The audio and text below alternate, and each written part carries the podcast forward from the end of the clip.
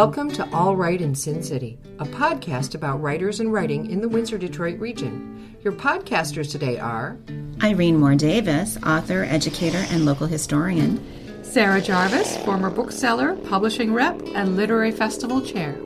And me, Kim Conklin, Windsor based writer and filmmaker.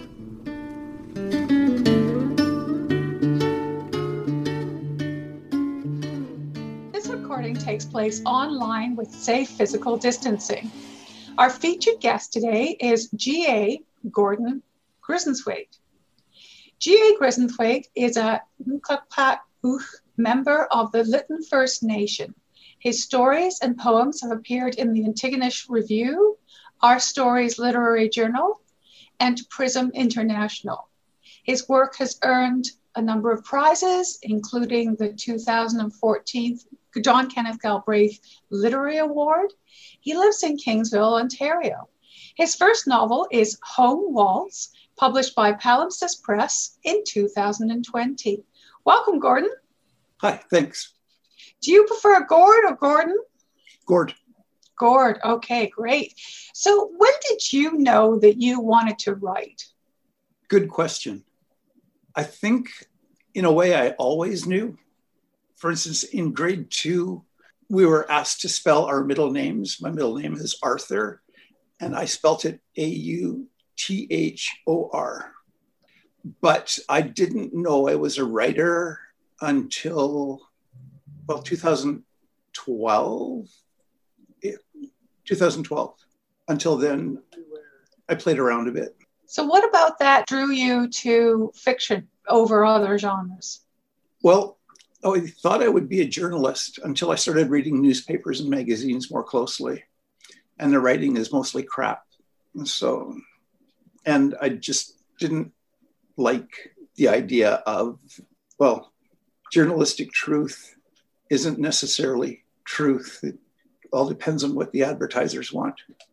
So, and I didn't know I was a fiction writer until my first year of college in 82 when one of my English instructors, my English 100 instructor, told me I should take creative writing. And I thought she was nuts.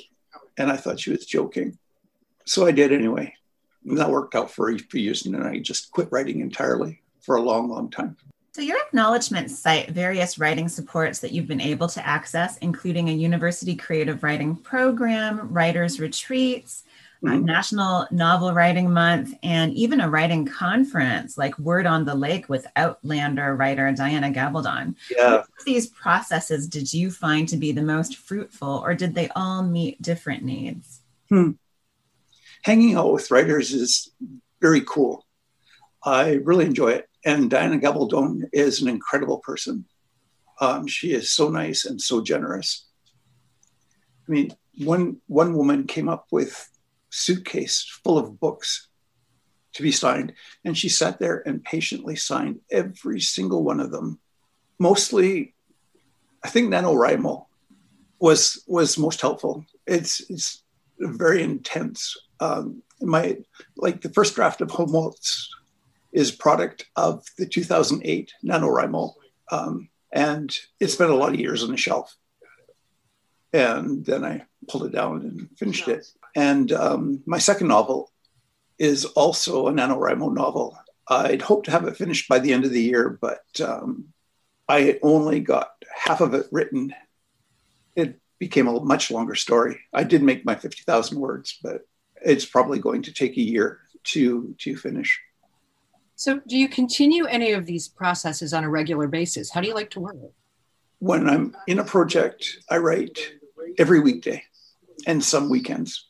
I write for three hours, and that's about as much as I can handle emotionally. Um, it's it's very very draining. So I write as much as I can without without burning out. And if I'm not having a bad pain day, I will edit or work on other stuff in the afternoon. Gord, what's a home waltz? Uh, it's the last slow song of the night at a dance. I don't think it's very relevant now because I don't think there are many live band dances anymore. I miss them incredibly. And so my understanding is I've never actually had one. No. Oh. I know, I know. Maybe in my next life. So if you don't have a home waltz by the end of the night, you're going like if you don't have a partner for the home waltz, you're probably going home alone. It's a shaggin song, but it's So the actual home waltz of your novel of that name incorporates a particular setting and time frame. The whole action of this book, in fact, takes place over just a few days, a weekend, but with so much action, drama, and reflection contained within. What made you choose that time structure for this novel? I really like oh, what's it called 12, 12 o'clock high, an old movie, 1952, with I think it's Cary Grant say I really like this movie. I just and um, I like that the whole movie took place within 24 hours. And I think for a story like Home Waltz, if it dragged on too long, it would. I don't think it would have had quite the same impact as it does. A lot can happen in a day. Absolutely, a lot can happen in a day. And this one takes place in the 1970s. What was it about life in that era that drew you?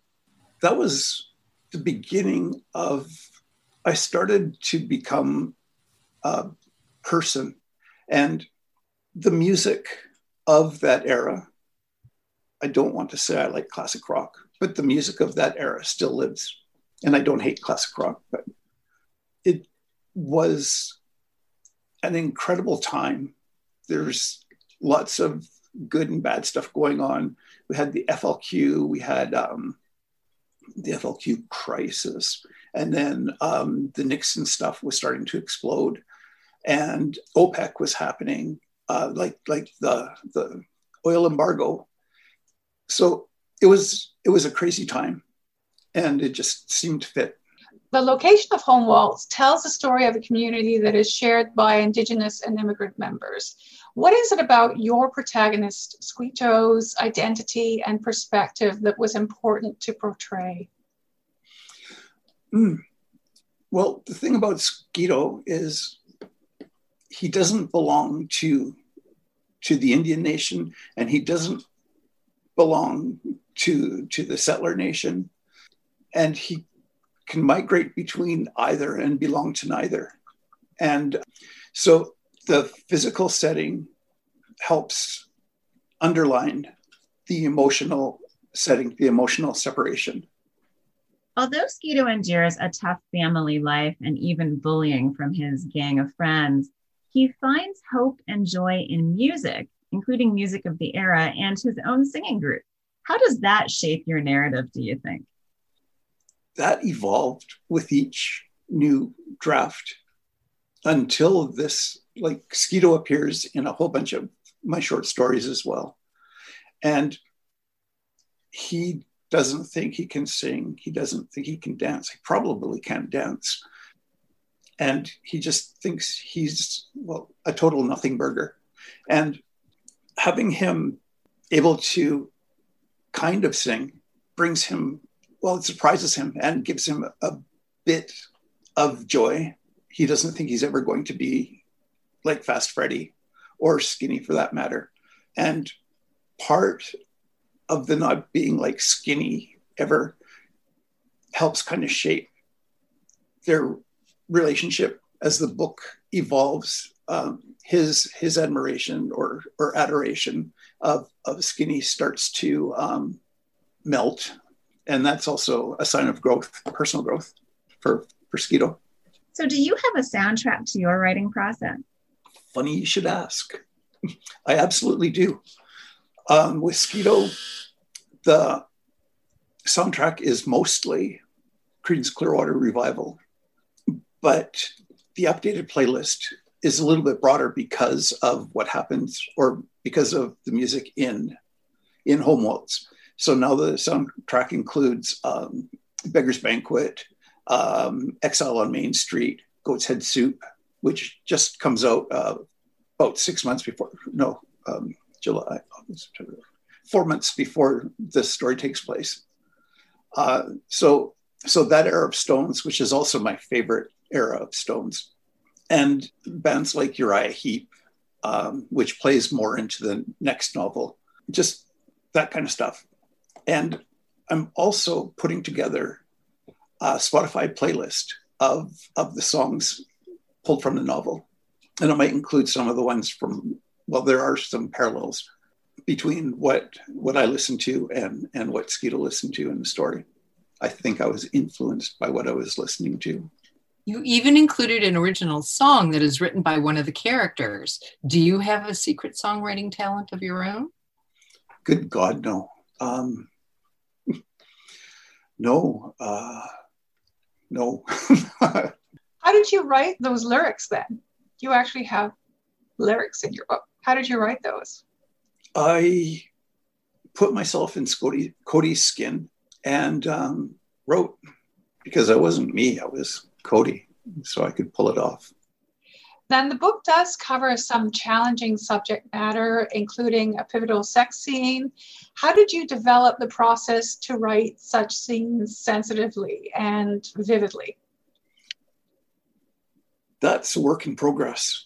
The first scene part of the book I showed anybody was the sex scene because it, to me it was one of the most important scenes in the book. And I had to do it in such a way that you get a sense, well, it is kind of graphic, but I, and I eventually, I changed it so many times. Fred Stenson said it needed more detail. Lynn Coady says, why do you even have this in your book? Um, one of the instructors at Okanagan College just just oozed joy over the sex scene. Um, so I I wanted it to have serious impact, and I wanted, well, definitely to show that this kid has absolutely no sense of how sex works. And the thing with with Ingrid's top is kind of it just kind of evolved. You know, you can do this, but do not do this. And he does it anyway. But in the end, he doesn't do what other guys might have done in that situation. And he doesn't, well, yeah, if you read the book, kind of know. So it was important to have this scene get him thinking about why he wants sex so much. And he think he so he's he's growing and he's actually thinking of, of women as people, not objects. And this is this is where that change happens. It's not quite spontaneous, but it's almost spontaneous. Have you had time to think about your next project? What are you working on next? I wrote the next novel, well, half of the next novel during NaNoWriMo. Um, it's a follow up to, to Home Waltz. It's not necessarily a sequel, but in my mind, like there's a collection of short stories that's almost done. I've been working on it since 2003.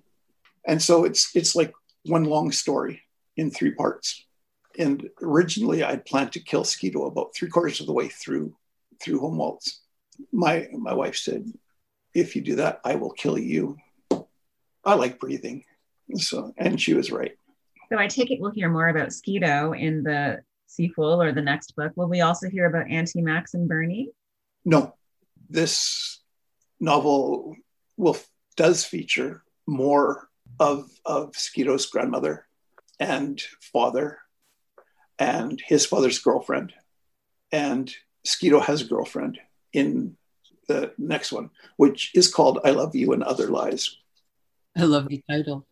We'd love to have you read some of your work for us. Would you like to set up your selection? Sure. What I'm going to do is read the first couple of pages of, of the novel. I haven't done this before. I'm just tired of reading the stuff that I always read, although I do like this stuff. And just anyway. So this is Ungodly Hours. There are three three parts of the of the novel are titled Ungodly Hours, kind of beginning, middle, and end. And that's that's a structure that evolved during editing. Um, I didn't see it initially, but when I had to make a substantial change at the end of the book, it it just came together like this. Ungodly hours. So my dead cousin Erica walks into my dream again, pulls the covers off me, doing it to a girl, Bernie, I think. My back shrivels. Goosebumps rise on my arms and legs. Erica's arms flap and wave like wind ripped clothes on the clothesline. She yells, but her words only spit a little cold wind. Bertie crumbles to dust in Erica's growing shadow. Erica only visits my hot dreams. So she visits me way, way, way more than she ever did in life. Her visits leave me sad. Erica, always a little chubby, liked her chips and Pepsi for breakfast and then got the diabetes. Till the day she died, she'd gone with a Shema called Johnny Smith, a walking venereal ward of a kid who came to town with his parents from somewhere out east. The Smiths, as white as Aunt Polly's fence, claimed their great maker commanded them to come here and open the Groovy Grub, one of those weird hippy dippy food stores. They came to save us with their so called health food and save us with their trans mental ramalama ding dong stuff. Almost no one bought anything from the Smiths. Would you buy raw peanuts and herbs and powders that smelled like ground up gym socks? They kept the store open about a year they had a going out of business sale and couldn't even give away their rotten food. Even Crazy Tom, a guy who drinks gasoline for beer money, wouldn't eat it. Erica and her mom, my Aunt Lois, took in all the Smith's Great Maker stuff to cure Erica's diabetes. But she got sicker and sicker. Then a big town doctor told her he'd have to chop off one of her legs. Besides, Erica and her mom, only some hippies who ran away from the Vietnam War to squat in the bushes outside of town. But the Smith stuff, them hippies live in one of them communes where they say everyone does drugs and has sex orgies all day and all night. But skinny Jim Jim Cody and I never seen one. And not one single naked girl. Bimbo says he sees them every time he goes over. He says you just need to know where to look, but he won't tell us his secret place and we'll go over there with us. I'll stop there. Thank you so much, Gord. That was great. That's oh, thanks. This was fun. Let's do it again. Absolutely. Looking forward to your next novel. Ah, me too. Thanks for joining us. Look for more episodes of All Right in Sin City wherever you listen to podcasts, or check out our website, allrightinsincity.com. For information and announcements of new podcasts, sign up to our email list or follow us on Facebook and Twitter.